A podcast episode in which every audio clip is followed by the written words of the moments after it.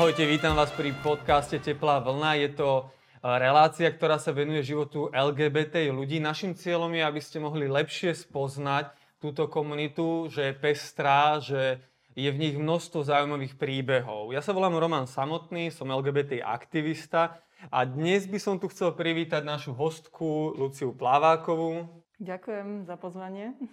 Vítaj, Lucia. Lucia je e, politička, právnička, lesba a matka. Super kombinácia, nie? Super kombinácia, špeciálne na Slovensku. Aké je, aké je pre teba, ako pre lesbu, žiť na Slovensku? Tak podľa toho, v akých ohľadoch. Samozrejme, e, ja mám Slovensko veľmi rada a preto tu aj žijem a preto nikam neodchádzam.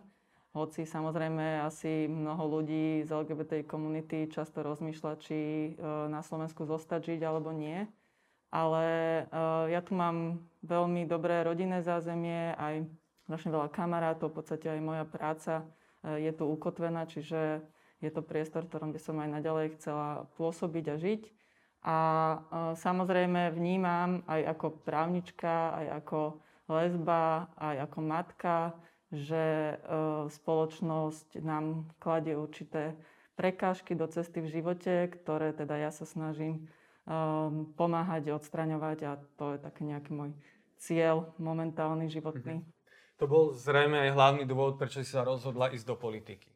Áno, áno, je to tak, lebo v podstate som dospela k takému záveru, že hoci aktivistická práca je super a veľmi dôležitá, tak je potrebné sa zamerať aj na tú prácu priamo v politike a pokúšať sa zmeniť e, veci priamo vlastne tým vplyvom, ktorý, ktorý len politická moc má. Mhm, jasné. Uh, zažila si si uh, prvú kampaň, ja si nespomínam, že by bolo veľa politikov, ktorí boli z LGBT komunity, ktorí by takto otvorene uh, komunikovali svoju identitu aj počas kampane. Aké to bolo? Ako si, ako si, aké, aké reakcie si mala počas uh, volebnej kampane? Tak v prvom rade to bol pre mňa úplne nový zážitok, nová skúsenosť, keďže to bola um, úplne prvá kampaň, ktorú som ja v živote absolvovala. A uh, zažila som teda mnoho pekného, aj takého horšieho. Uh, tá kampaň bola aj veľmi náročná, aj časovo, aj v podstate psychicky, ale práve tá podpora od ľudí, tie reakcie od ľudí na moju kampaň ma pozbudzovali v tom, aby som ďalej uh, vlastne išla za svojim cieľom a robila som to samozrejme aj pre nich, pretože mnohí ľudia mi písali, akí sú radi, že práve niekto som našiel, ktorý, e, kto otvorene komunikuje aj svoju sexuálnu orientáciu, aj o svojej rodine.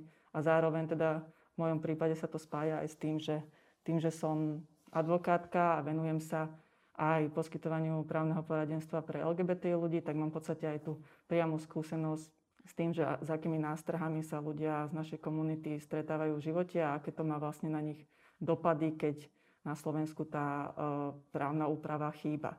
Čiže, čiže tá kampaň bola aj veľmi, ako mám na ňu aj veľmi dobré spomienky. Samozrejme ten výsledok nie je taký, ako som očakávala, ale ja som si v podstate na začiatku stanovila cieľ získať taký počet preferenčných hlasov, ktorý by mi pomohol sa dostať do parlamentu a to sa mi v podstate podarilo splniť až na to, že teda našej našej strane chýbalo, chýbalo pár stoviek hlasov, ktoré mi to znemožnili, lebo ja som kandidovala z 28. miesta a som sa prekruškovala na 13. miesto vďaka teda veľkej podpore aj ľudí z komunity, ale aj... aj Tých hlasov bolo myslím, že až 11 tisíc? No 10 tisíc, okolo 10 tisíc. Uh-huh, teda neviem presne, lebo však boli tam problémy trochu s počtom, ale, ale okolo tých 10 tisíc. Uh-huh. Keď sa tak spätne pozrieš na tú volebnú kampaň tých tých pozitívnych reakcií bola väčšina alebo prevažovala taká tá, tá špinavosť a tie zákernosti mm. počas kampane?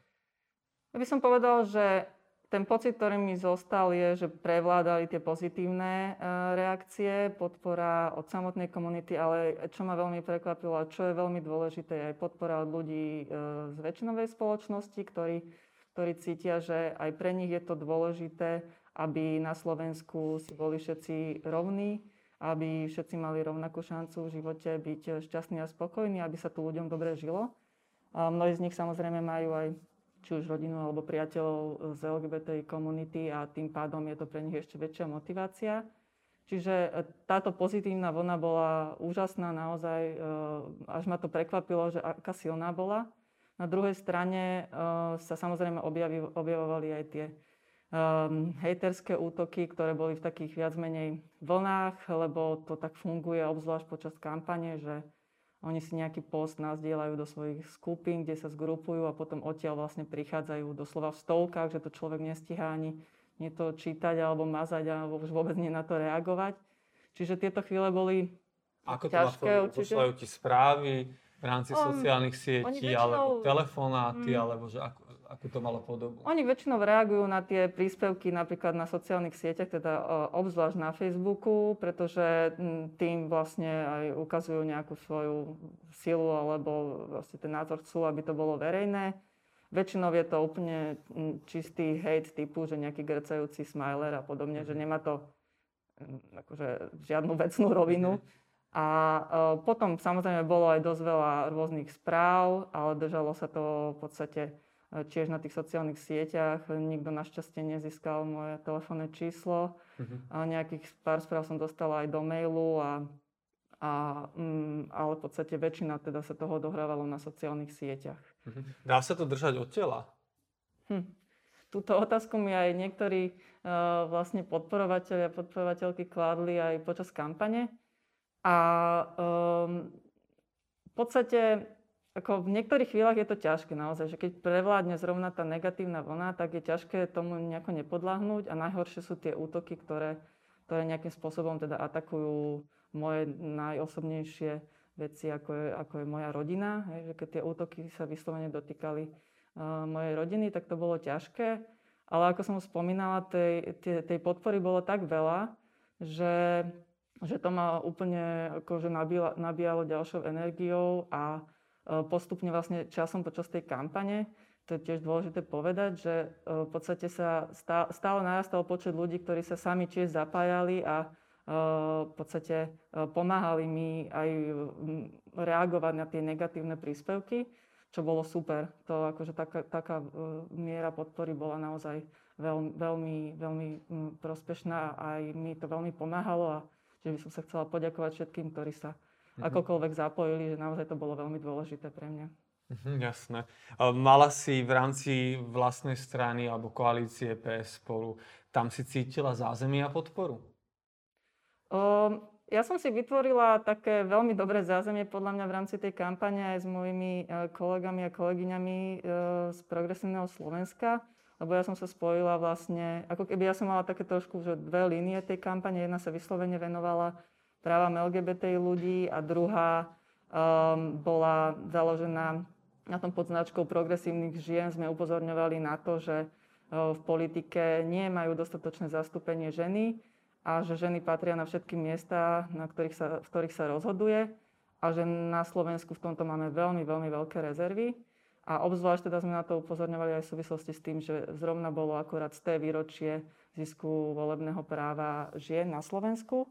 A tým pádom vlastne tá, tá spolupráca, som spolupracovala s Ozorou Javrovou, Danou Kleiner a Zuzanou Števulovou na tejto kampani progresívnych žien a oni boli tiež veľkou oporou a podporou v celej tej kampani. Spolupracovalo sa mi s nimi super a aj ďalej plánujeme vlastne pod touto našou značkou vlastne sa snažiť dosiahnuť nejakú zmenu aj v tejto oblasti, lebo vidíme, že aj, aj v súčasnej situácii toto bude asi veľká téma, či už rodová rovnosť alebo celkovo zastúpenie žien uh, v politike.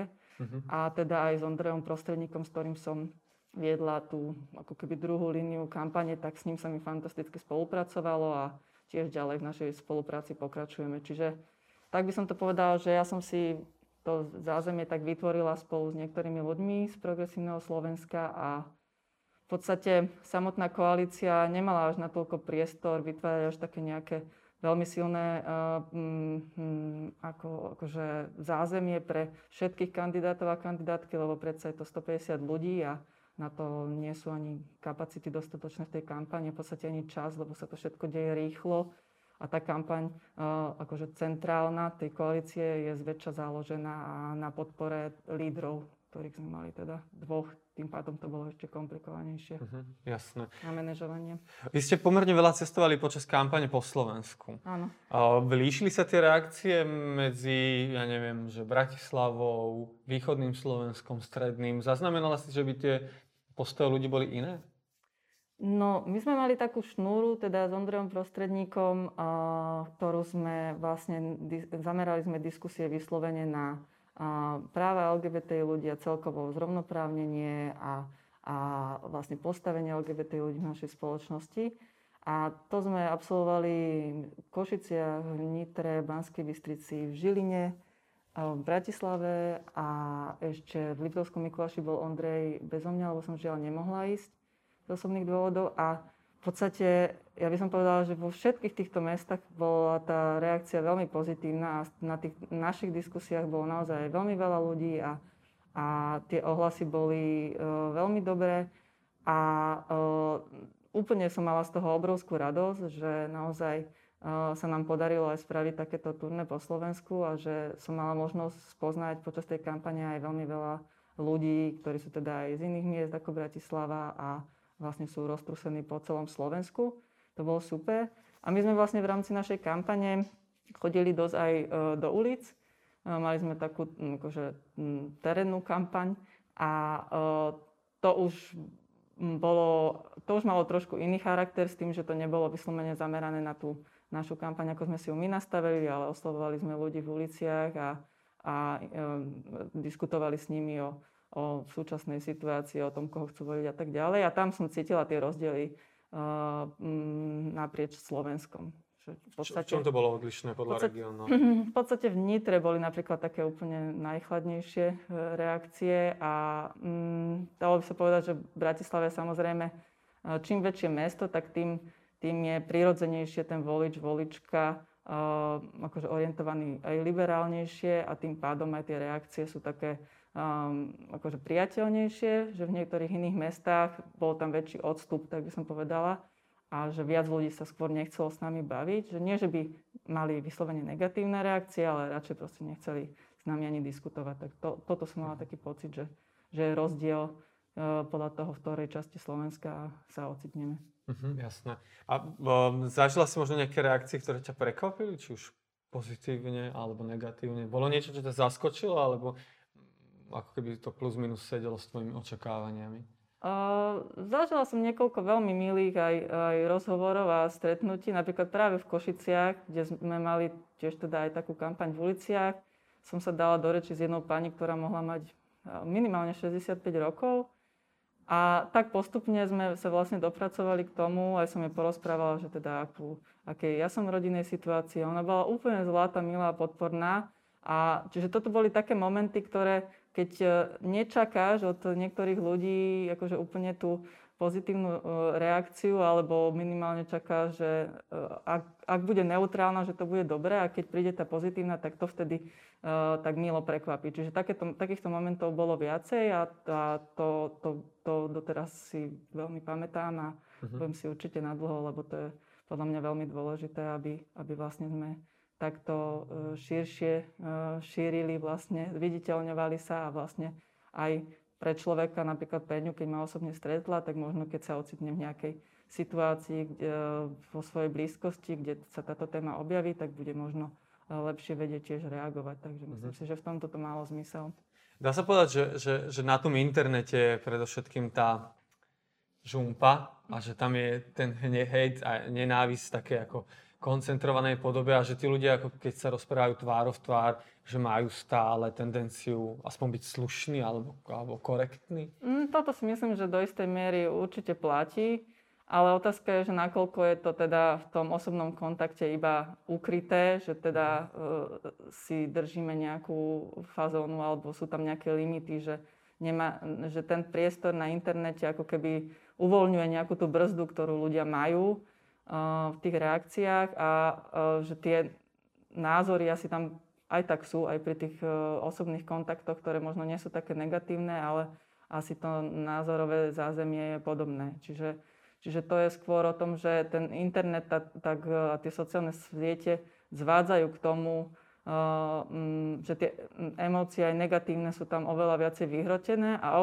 obzvlášť, keď to funguje na takom tom, nazvem to, že stádovitom princípe, že keď ich je veľa, oni sa proste naozaj spájajú v tých facebookových skupinách a vlastne sa v tom tam podporujú a hecujú, tak tak to má zase úplne iný rozmer, ako keď človeka stretnete niekoho, akože jedného z nich a, a ten nie je tým tak pozbudzovaný nejakým svojim okolím v tej mhm. chvíli, takže nereaguje tak um, extrémne.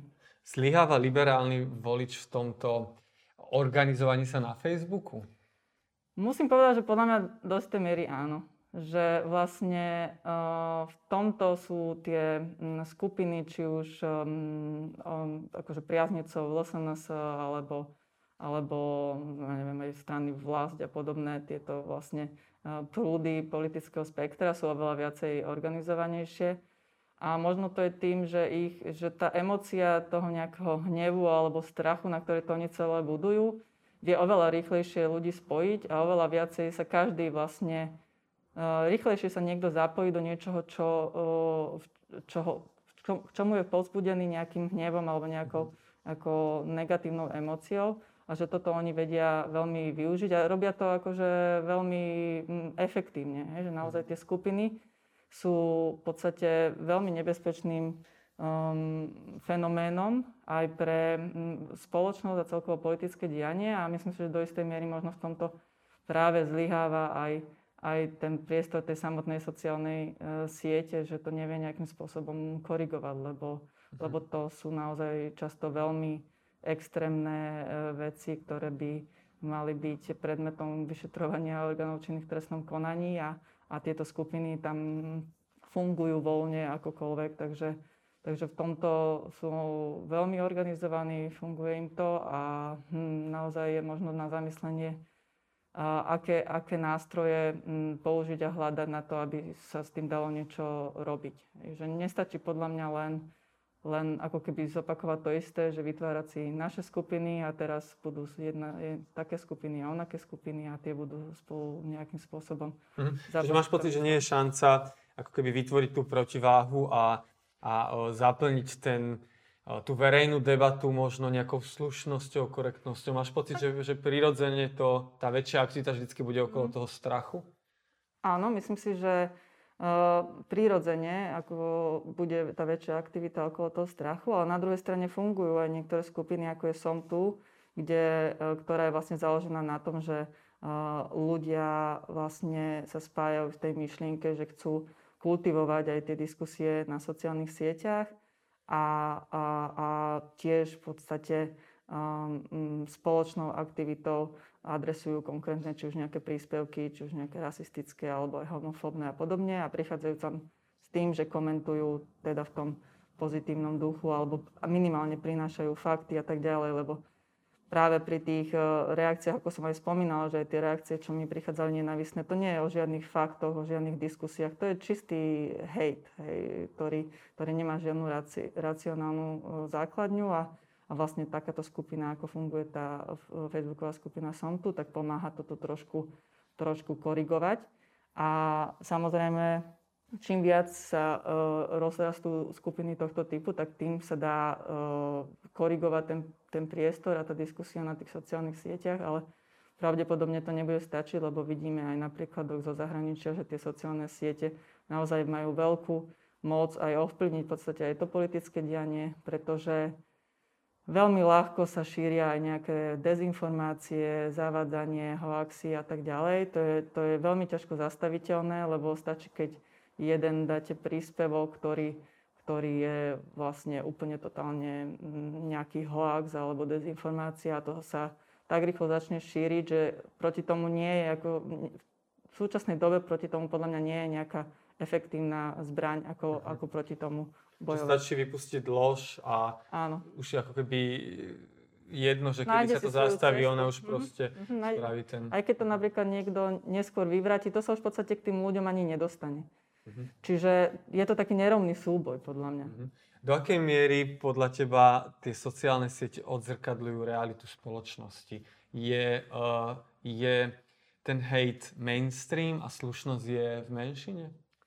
To si nemyslím, len si myslím, že uh, máme tu jednu skupinu obyvateľstva, alebo akože tá hejterská je hlasnejšia a je veľká časť ľudí, ktorí naopak uh, sú aktívni a angažujú sa ako keby uh, na podporu teda tých demokratických hodnôt, ochrany ľudských práv a tak ďalej.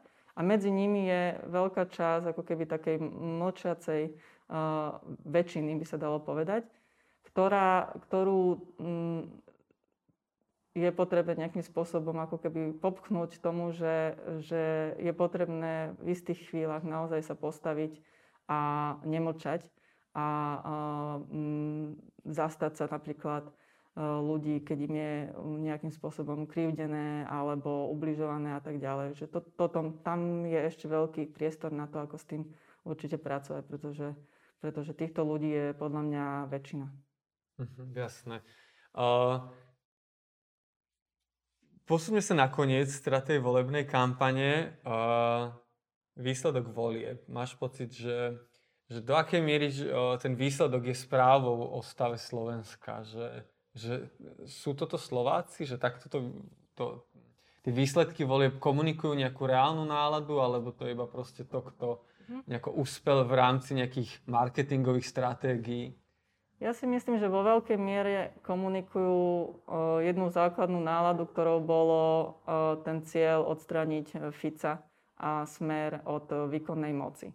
Že to v podstate odrážajú tie výsledky volie vo veľkej miere až na to, že sa teda za to skryli aj ako keby iné tendencie, ktoré, ktoré e, ľudia, voliči, voličky až tak nevnímali, že napríklad na kandidátke Olano sa do parlamentu dostalo veľa ultrakonzervatívnych e, ľudí, ktorí, to, za, v podstate na tú kandidátku hlasovalo aj množstvo liberálov, ale oni, oni boli motivovaní len tým headlinom, e, že ideme poraziť Fica a to bol, bol vlastne ten hlavný motív celej tejto kampane. Čiže kto vedel najlepšie uchopiť um, tento uh, cieľ a túto náladu ľudí, tak ten v podstate vyhral.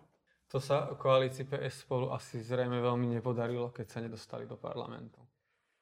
Áno, do istej miery. A ono je to ale v tej kampani veľmi také, mm, akože sú tam také zlomové momenty, ktoré, keby sa nejaká drobnosť udela inak, tak by tá situácia mohla byť úplne odlišná, pretože tam v tej finálnej časti kampane a pred voľbami bolo vidno, že je to o tom, že kto sa najviac priblíži tomu smeru, tak ten potom chytí tú vlnu a získa ešte aj v podstate časť voličov, voličiek z iných strán a veľa nerozhodnutých ľudí.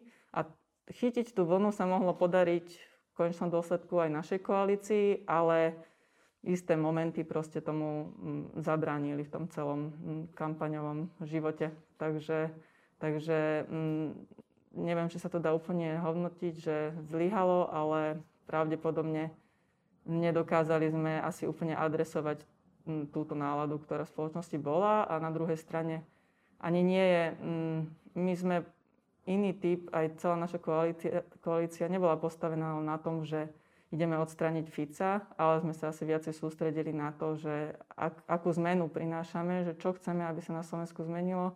Mali sme rozsiahlo vypracovaný program vo všetkých možných najdôležitejších oblastiach našej spoločnosti a že toto je oveľa ťažšie ako keby komunikovať, ako, ako tú mm, jednoduchú emóciu, že chceme niekoho poraziť. Mhm. Čo si ty cítila uh, v tých dňoch uh, po uh, vyhlásení výsledku volieb? No, musím povedať, že to bolo asi moje najväčšie životné sklamanie a naozaj som bola veľmi smutná, pretože som to celý čas vnímala tak, že aj keby mne sa nepodarilo prekruškovať do parlamentu, že tam bude minimálne za našu koalíciu niekoľko ľudí, ktorí budú sa jasne, sa jasne postavia aj za našu komunitu a že budú veľmi jasne presadzovať ochranu ľudských práv a zrovnoprávnenie ľudí. Čiže ja som bola presvedčená o tom, že, že vlastne naša koalícia sa do parlamentu dostane, čiže to bolo také, také ako obrovské sklamanie, precitnutie z, toho, mm, z tej vízie. A v podstate doteraz som sa s tým úplne až tak veľmi nevysporiadala, lebo obzvlášť keď vidím, v akom stave sa súčasný teda parlament nachádza, keď si predstavím aj napríklad v porovnaní so mnou, že je tam väčšina poslancov, ktorí nemali toľko hlasov, mali menej hlasov ako ja, že je to taký možno aj pocit nespravodlivosti do istej miery, že napriek tomu, že e, som v podstate získala silný mandát od e, voličov a voličiek, tak nemám šancu ho vykonávať a nemám šancu ich v tom parlamente zastupovať a byť ich hlasom a to, to ma veľmi mrzí. Hľadaš možno nejaké iné riešenia, ako Eh, ako sa zastať naďalej eh, tých voličov, ktorí, ktorí ťa krúžkovali? No, tak ja som stále aktívna, či už v, ako v tom komentovaní diania súčasného, alebo hľadaní riešenia na problémy, ktoré vyvstávajú aj napríklad v súčasnej uh, koronakríze. A snažím sa na toto, tie riešenia adresovať aj či už prostredníctvom médií, alebo aj, aj smerom k vláde.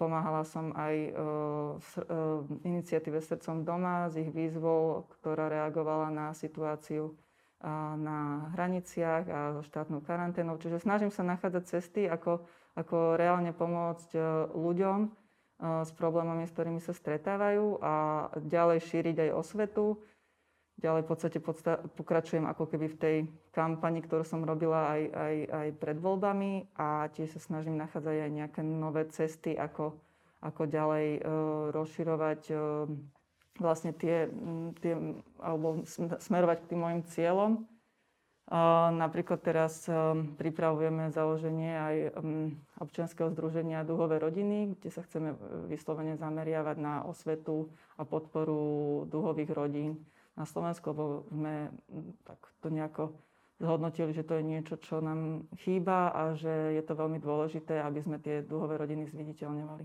Čiže namiesto tej nejakej letargie a pasivity si, to, si, to, si toto sklamanie asi premenila na, na ešte väčšiu aktivitu. Áno, musím povedať, že možno nejaký týždeň som bola v takom pasívnom móde a potom ma to tak naštartovalo, že uh, som si povedala, že to nemôžem nechať tak a musím povedať, že aj priebežne stále mi pí, píšu ľudia a, a, um, a sú veľmi radi, že v tých aktivitách pokračujem a tak ma v tom pozbudzujú a, a mne to naozaj dodáva uh, vlastne to odhodlanie v tom pokračovať, lebo vidím, že je to pre nich dôležité a že celkovo uh, vlastne uh, tie moje ciele a priority majú svoje zastúpenie a, a je potrebné proste sa na ne zameriavať. Obzvlášť ešte v dnešnej situácii, keď vidíme, že je možné, že sa budeme uberať práve tým konzervatívnejším smerom. Mhm. Čiže máš pocit, že v súčasnosti, pri súčasnom uh, rozložení síl v parlamente šanca na akúkoľvek liberálnu agendu asi zrejme nie je. Či? No podľa mňa absolútne nie je a Naopak... Kto je, kto je nositeľ tej liberálnej témy v súčasnosti v parlamente? Je tam niekto? A podľa mňa pár jednotlivcov by sa našlo, a, ako napríklad Ondrej Dostal alebo Miroslav Kolár. A, čiže pár jednotlivcov sa nájde, ale, ale je to akože veľmi ako zrnko. Mhm, strany ako celok, SAS. No, to... Ja ich, za ľudí. No, a, tak podľa mňa strana za ľudí... M, je skôr, akože oni síce majú voličov liberálnejších, ale uh, jej základ je skôr konzervatívnejší, aspoň veľká časť ich uh, vysokoprofilových uh, členov, členiek. Čiže to skôr som zvedavá, že ako sa to vlastne vyvinie u nich, kde, sa v, v tom politickom spektre oni nájdu, lebo tiež sa asi teraz budú trošku hľadať. A strana SAS podľa mňa dlhodobo ukazuje, že oni sú liberálni, ale liberálni ekonomicky a že v podstate ten no, spoločenský liberalizmus, tie témy, ktoré sa týkajú uh, či už napríklad práve LGBT ľudí alebo iných uh, podobných tém, napríklad pri téme migrácie sa ukázalo, že teda ten ich liberalizmus má veľké limity a že to nie je úplne sloboda, solidarita, ale že tá solidarita trochu tak krýva na obidve nohy. Sú uh, medzi poslancami Olano niektorí, ktorí by mohli uh, podporiť aj liberálnu agendu?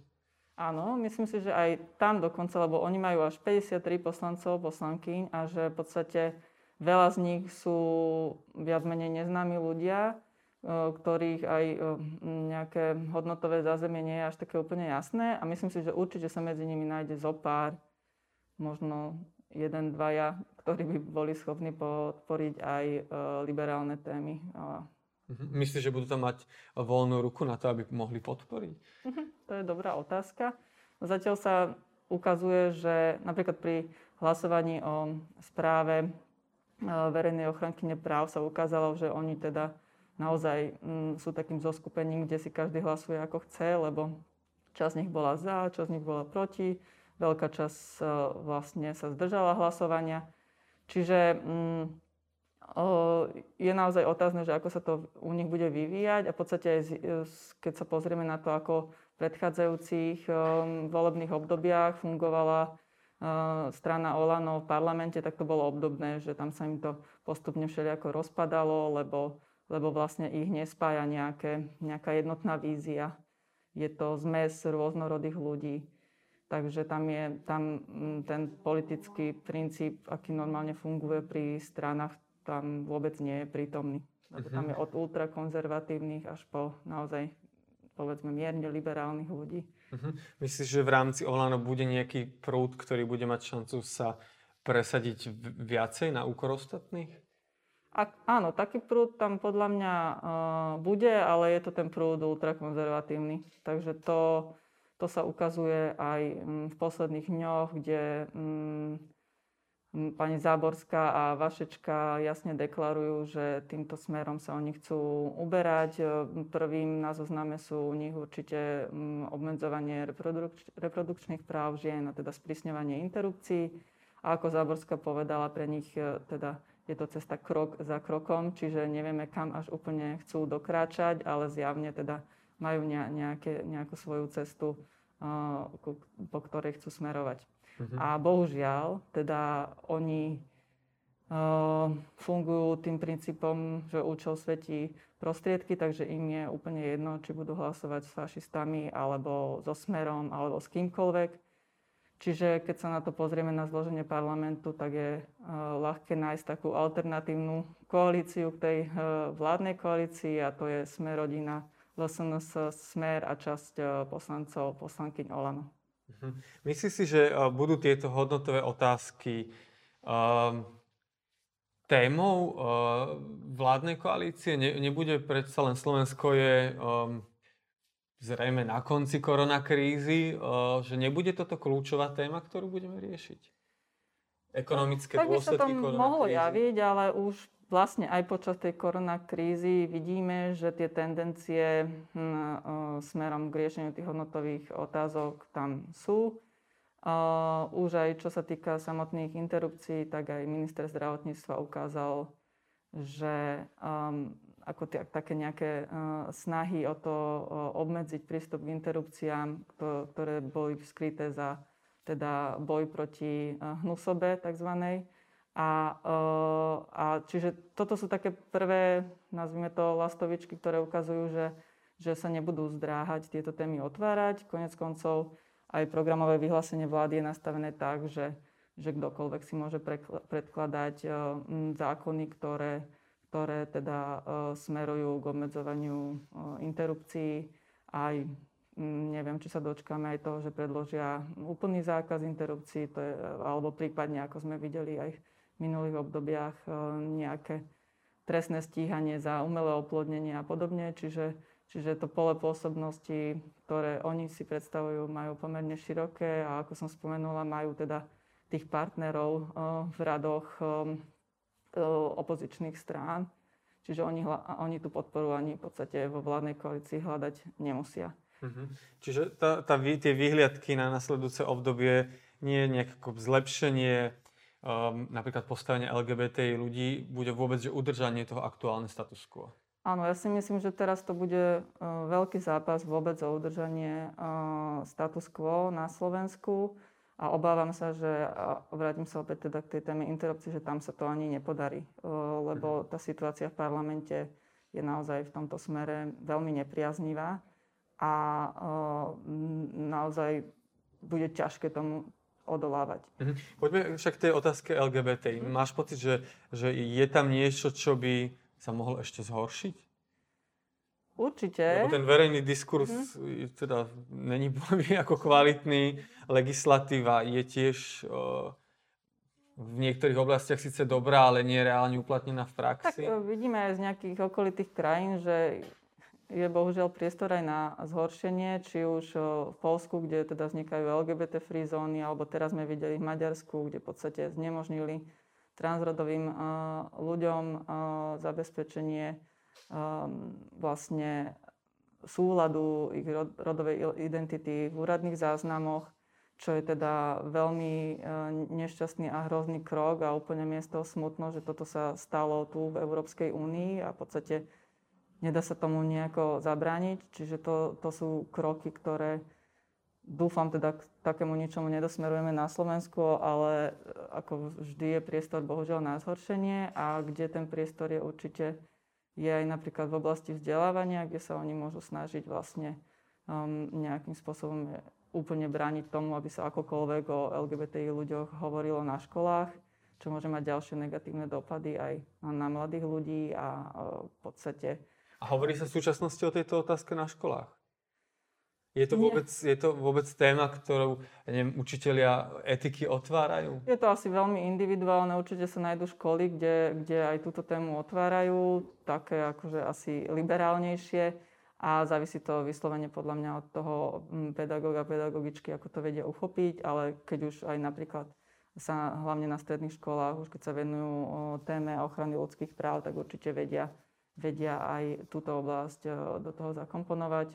Plus je to otázka toho aj, ako sa reaguje vlastne na, na vôbec mladých LGBT ľudí na školách, lebo však sú školy, kde aj vznikajú ako keby také ich kluby, združenia, kde vlastne sa a, združujú LGBT ľudia a neviem, či na toto môže tiež existovať nejaký spôsob, ako tomu budú brániť. A hlavne teda, ale čo je zlé, nemyslím si, že by došlo vo vzťahu k LGBT ľuďom nejakej zásadnej ako keby zhoršeniu tej právnej situácie, ale obávam sa, že, že ten posun negatívny môže nastať v tom no, spoločenskom vnímaní, lebo keď vidíme aj, aj pri tej rozprave o správe o ombudsmanky, keď sa tá téma vlastne zvetla na LGBT ľudí, tak to boli veľmi homofóbne prejavy a, a v podstate to tiež nejakým spôsobom ovplyvňuje spoločenskú mienku, čiže tomuto treba nastaviť vlastne nejakú uh, protiváhu a jasne uh, sa postaviť proti tomu a vytvárať iniciatívy, ktoré, ktoré v podstate budú vždy stáť a podporovať, za, uh, podporovať LGBT ľudí. Mm-hmm. Je v silách občianskej spoločnosti vytvoriť dostatočnú protiváhu tomu, tomu rozloženiu sil v parlamente? Ja si myslím, že áno, že môže nastať taká ako keby nová občianská revolúcia, ako sme videli v uplynulých rokoch, keď vzniklo zaslušné Slovensko. Že toto obdobné sa môže stať, keď vlastne dostatočné množstvo ľudí pochopí, že tu sa ocitáme e, v nejakom ohrození v podstate demokratického a sekulárneho charakteru štátu, tak ich to môže nakopnúť a, a spojiť a môže sa vytvoriť takáto silná občianská, angažovaná skupina ľudí a iniciatíva, ktorá, to, ktorá k tomu bude jasne vlastne čeliť. Uh-huh. Čiže beznadejné to nie je. Sú tu možnosti, ktoré asi zrejme stále nie sú, alebo aj v minulosti neboli dostatočne využité. Áno, určite. Podľa mňa je ešte veľa možností, ktoré neboli využité. Ešte treba povedať, že v súčasnej dobe, a neviem ako dlho to potrvá, tak v podstate sú znemožnené nejaké občianské protesty. Čiže tá situácia je teraz trochu taká obmedzená, ale to sa časom predpokladám uvoľní a treba nachádzať aj iné cesty, možno aj viacej využívať tie možnosti online priestoru, ako robiť e, kampane a viesť takéto iniciatívy a myslím, že tá spoločnosť občianská na Slovensku celkom aj vyzrela v posledných rokoch a že je dostatočne silná na to, aby vedela sa tomu minimálne postaviť, ak niektorým veciam nebude vedieť zabrániť, ale postaviť sa určite postaví. A možno sa jej do istej miery podarí zabraniť ako keby tým najhorším posunom v tej, tej vlastne v tom charaktere slovenského štátu. Uh-huh. Uh, predstav si, že som uh, gay alebo lesba z nejakej malej dediny. Aká je moja možnosť uh, podporiť alebo, alebo čo by som mal robiť, aby, aby som uh, podporil ten liberálny prúd. Že nejakú jednoduchú vec, čo by si mi poradila. Nemôžem chodiť, Bratislava je ďaleko, uh-huh. naši nevedia, že som teplý. Uh-huh. By sa pýtali, že čo môžem v rámci tej nejakej svojej mikrobubliny robiť. Uh-huh. Tak uh, určite hlásiť sa k tým uh, myšlienkam a snažiť uh, sa ich prezentovať či už vo svojom okolí alebo aj v tom online priestore. Ako, treba povedať, že naozaj ten online priestor dnes v podstate do veľkej miery kreuje to, ako sa spoločnosť vyvíja. Čiže, čiže to je niečo, do, do toho online priestoru to má aj výhodu, aj možno to má nejaké nevýhody v tom, že sa dá naozaj zapojiť, či žijeme v Sníne, alebo v Nitre, alebo v Liptovskom Mikuláši, alebo niekde na menšej obci. Čiže uh, snažiť sa vlastne zapájať do toho, do toho diania a reagovať aj na, na svoje okolie a snažiť sa nejakou formou ako keby osvety šíriť tie myšlenky a uvádzať ich na správnu mieru a pokúšať sa či už vyvracať aj nejaké tie dezinformácie, hoaxy a podobne a, a byť e, Samozrejme, každý nech je aktívny len do tej miery, ako, sa, ako to cíti pre seba a ako sa cíti bezpečne, lebo však v niektorých priestoroch to nemusí byť úplne bezpečné, ale, ale keď sa cíti na tú podporu, tak, tak je úplne super, keď sa, keď sa zapájajú ľudia aj, aj v tom online priestore, čo je asi teda taká najjednoduchšia možnosť. Mm, aby tá podpora bola verejná. Áno. Čiže namiesto zdieľania nových návrhov e, Záborské radšej vyzdieľať pest, pestrý podcast uh, Plavákovej. Áno, napríklad. Dobre. Uh, ty si spomínala už aj tú um, koronakrízu. Uh, aj teda to obmedzovanie nejakých práv. Ja by som sa k tomu vrátil, že čo ukázala uh, tá karanténa o, smerom k LGBT ľuďom? Čo, čo sa mhm. ukázalo? Tak podľa mňa um, oveľa viacej vynikli nie, niektoré problémy, ktorým uh, bežne LGBT ľudia čelia v dôsledku teda tej chybajúcej um, právnej úpravy. A vyskytli sa aj niektoré nové problémy, ktoré vyplývajú z toho, že sa príjmali teda nejaké opatrenia v súvislosti s núdzovým stavom, v ktorom sa Slovensko nachádza.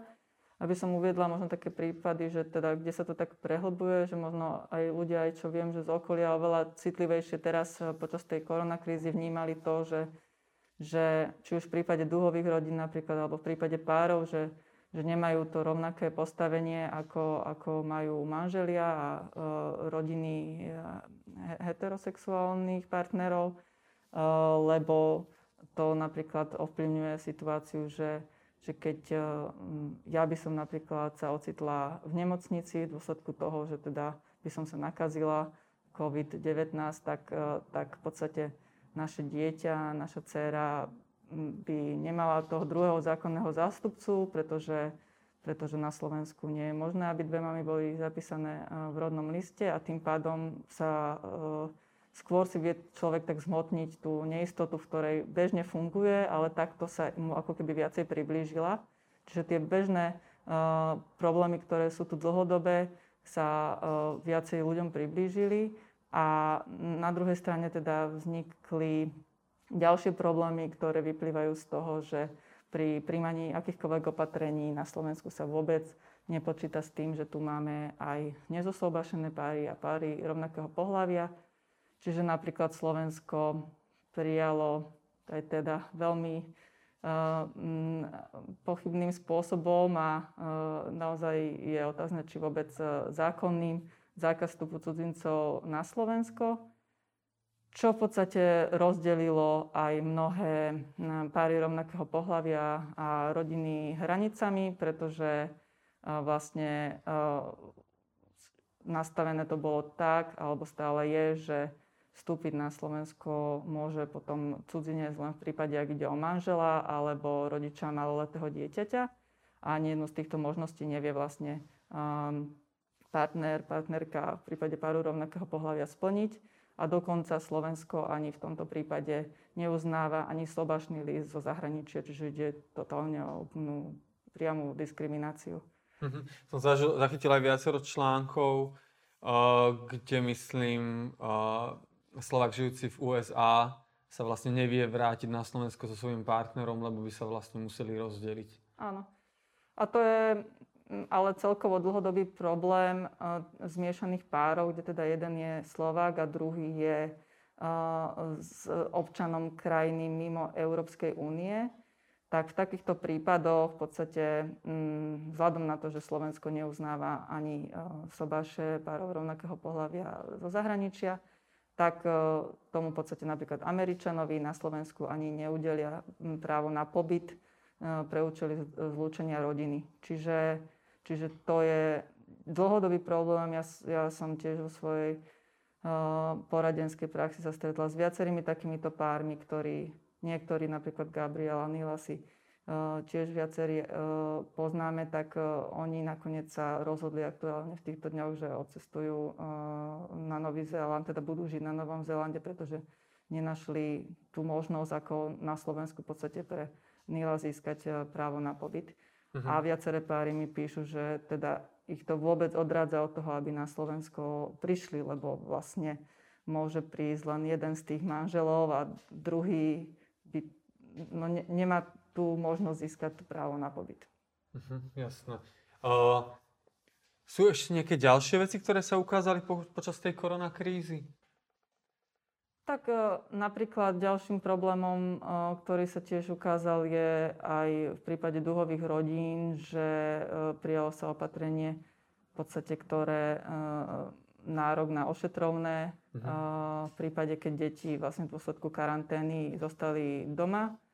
A toto v prípade dlhových rodín v podstate to ošetrovné môže žiadať len ten z rodičov, ktorý je zapísaný v rodnom liste, liste čiže biologický rodič a ten druhý na to nemá nárok. Čiže nevedeli sa rodičia zariadiť podľa toho, ako im to lepšie v rámci toho ich rodinného nastavenia vyhovuje, že ktorý vlastne bude s tým dieťaťom doma, ktorý bude pracovať, lebo nemali na výber. Čiže toto je jedna z ďalších vlastne situácií, ktorá sa ukázala aj v tej koronakríze, ako mm, vlastne ako nerovno pristupuje štát vlastne k rodinám. Uh-huh. A myslím, že už aj len samotného toho v rámci Mm, toho wordingu, tých slov, ako, ako to pomenovali, že sa stále spomínali, že rodina, iba tá biologická môže byť spolu, ako keby na Slovensku ja, neboli áno, žiadne áno. iné rodiny. Mm-hmm. Áno, to, to je mm, áno, ďalší rozmer a presne toto ešte som si teraz spomenula, že napríklad aj počas uh, Veľkej noci to bolo nastavené tak, kedy teda sa nemohlo chodiť ani medzi okresom, iba s výnimkou prípadov, keď išlo presne o biologických rodičov, ktorí idú napríklad navštíviť e, svoje dieťa, ak je, teda v striedavej starostlivosti. A to zase z toho vypadli aj e, páry e, rovnakého pohľavia. Dokonca aj nám sa to stalo, pretože moja partnerka mm, sa stará o svoju mamu, ktorá žije v inom okrese a v podstate ona zostala v tom okrese e, s ňou pred Veľkou nocou a počas Veľkej noci nemohla prísť za nami. Čo by sa podľa teba stalo v spoločnosti, aká kataklizma, ak by uh, sa toto legislatívne upravilo, aby, aby aj LGBT ľudia mohli pozrieť svoju, svojich blízkych, detí. Máš pocit, že by ako, rozpadla spoločnosť, alebo by tu vznikla anarchia, alebo že čoho sa bojí ten, ten konzervatívny prúd pri už úpravách len takýchto ako vo finále ako drobnosti. Mm-hmm. Drobnosti, no ako keby nie je to zmena ústavy, ale akože pre tých ako teplé páry to má ako veľkú váhu, ale mm-hmm. z pohľadu väčšinovej spoločnosti. No, stalo by sa jediné to, že LGBT ľudia by získali práva, ktoré by im zjednodušili fungovanie v živote a nič negatívne by sa samozrejme nestalo, ani by sa žiadne rodiny nerozpadli, ani by sa ľudia neprestali brať, ani proste nejako by to neovplyvňovalo manželstvo. Vieme to v podstate zo všetkých krajín, v ktorých došlo k tým legislatívnym zmenám, že, že v podstate aj, aj tam nastal posun v tom pohľade um, spoločenskom, že v podstate tá priateľnosť uh, alebo tolerancia voči LGBT ľuďom len narastala, pretože všetci vlastne zistili, že sa nič hrozné nestalo a že život ide ďalej a to, to je presne ten moment, ktorý podľa mňa raz nastane aj u nás, že všetci pochopia, že vlastne žiadne negatívne dopady nemá. A keď sa pýtaš na to, že čoho sa vlastne boja, tak to, ja stále nemám úplne odpoveď na túto otázku, pretože sa to väčšinou snažím aj tým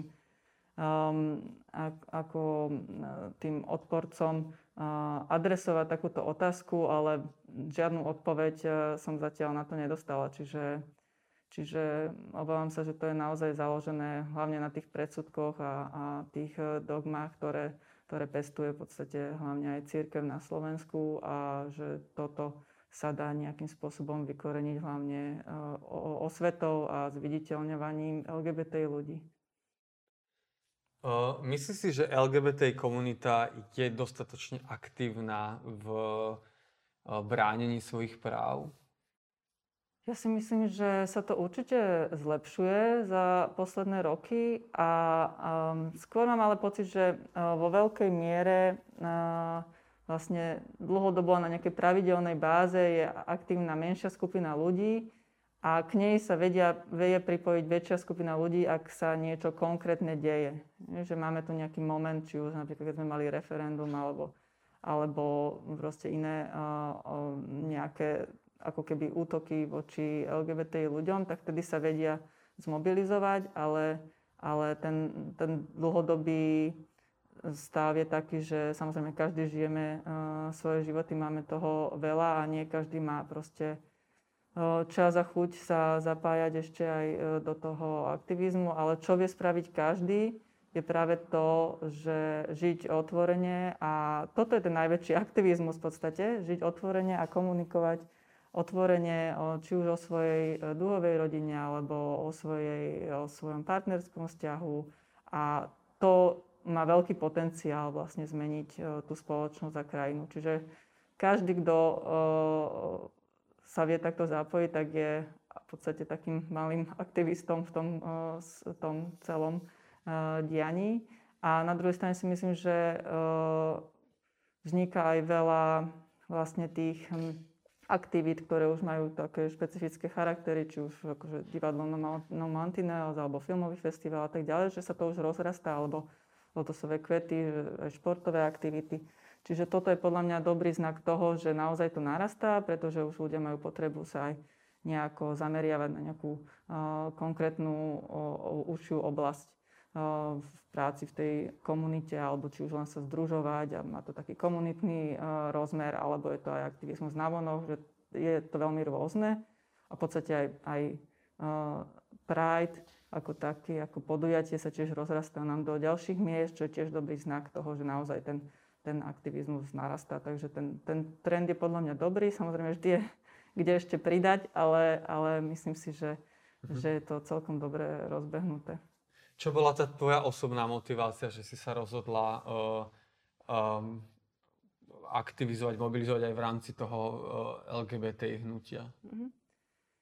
Tak ja som vždy bola um, v podstate nejako angažovaná v tom zmysle, že som sledovala aj to politické dianie, spoločenské dianie už úplne od dávna. A uh, tým, že uh, som študovala potom aj právo a začala som sa bližšie uh, venovať aj téme práv LGBT ľudí, aj na doktorátskom štúdiu som sa venovala tejto téme, tak, e, tak prirodzene ma to potom tak povediať vcuclo uh-huh. do toho aktivizmu a takým podľa mňa ale zlomovým bodom určite bolo aj, aj to referendum, ktoré sme tu zažili, ktoré ma tak oveľa viacej nakoplo, že uh, bolo, malo to pre mňa taký mobilizačný efekt, že vtedy sa to už tak zlomilo a že už som to do toho išla oveľa akože s väčšou energiou a aktivitou. Uh-huh. Ako na to reagovala tvoja partnerka? Nemala možno aj pri, na vstup do politiky, nemala možno obavy o teba? Určite mala aj obavy, ale väčšie obavy asi mala moja mamina alebo moji rodičia. Moja mamina sa vyslovene až bála, že mi niekto ublíži a podobne. Akože tie obavy samozrejme rodičov sú vždy uh, najväčšie. A, ale uh, v konečnom dôsledku vlastne aj moji rodičia, oni sú veľmi podporní a viac menej čokoľvek som si zaumienila v živote, tak ma v tom podporovali. A to sa odrazilo aj teraz a veľmi mi pomohli aj, aj zo Sárov, keď sa o ňu starali počas toho, keď ja som teda aj kampaňovala v iných mestách, ale spravili sme si aj spoločne výlet na východné Slovensko, že snažili sme sa to tak skombinovať, ale boli mi veľkou podporou, oporou aj moja partnerka, ktorá tiež e, s nami bola na niektorých týchto cestách. Čiže, čiže samozrejme tie obavy boli, ale tiež si uvedomujú, že je to pre mňa dôležité a e, že ich podpora je tiež pre mňa dôležitá, takže, mhm. takže ma v tom podporujú. Ako vás vnímajú vaši možno susedia, keďže si mm-hmm. sa asi zviditeľnila pomerne e, veľa cez tú politiku? Mm-hmm. Aké sú reakcie na tom mieste, kde bývate? Mm-hmm. No, myslím, že veľmi pozitívne. Uh, veľa z nich mi aj vyslovene povedal, že teda ma idú krúžkovať a že ma podporujú a, a a, vlastne, e, čiže tie reakcie boli pozitívne. Samozrejme tie negatívne, to asi nikto niekomu tak e, do očí úplne nepovie, keď ide o susedské vzťahy, ale ja si myslím, že, e, že práve aj na tomto sa ukazuje, že keď ľudia poznajú, však mňa tam napríklad, kde bývam v našom bytovom dome, poznajú ľudia, tam žijem celý život, čiže oni nemajú dôvod zmeniť na mňa názor, keď zistia, že, že mám vlastne partnerku a máme spolu dieťa keďže ma, m, ako už o mne tú predstavu majú, čiže pre nich to, m, ak nemajú naozaj nejaké extrémne predsudky, tak, e, tak ne, ne, nevidia dôvod, prečo by mali reagovať negatívne a, a fakt sa to aj ukázalo a samozrejme ma to aj veľmi potešilo, keď, keď mi e, či už napísali alebo povedali osobne, že, že ma podporujú a že teda e, ma budú aj voliť, tak to bolo veľmi milé. Čiže tá osobná skúsenosť otvára srdcia. Určite, presne si to vystihol. Super. Lucia, veľká vďaka eh, za eh, rozhovor a za všetky zaujímavé informácie. Tak prajem eh, veľa úspechov a ešte viacej tých podporovateľov. Ďakujem. Verím, že aj v tej politike sa to podarí zmeniť. Ďakujem veľmi pekne. A ja ďakujem za možnosť tu sa s tebou porozprávať, bolo to veľmi príjemné. Super, rado sa stalo. To bola teplá vlna s Luciou Plavákovou. Uh, ak sa vám naša relácia páči, určite nám dajte subscribe alebo follow. Uh, relácia bude na YouTube, na Spotify a aj na ďalších podcastoch. Vidíme sa pri ďalšom vydaní, to bude s Chrisom Havličkom z Transfúzie. Ďakujeme.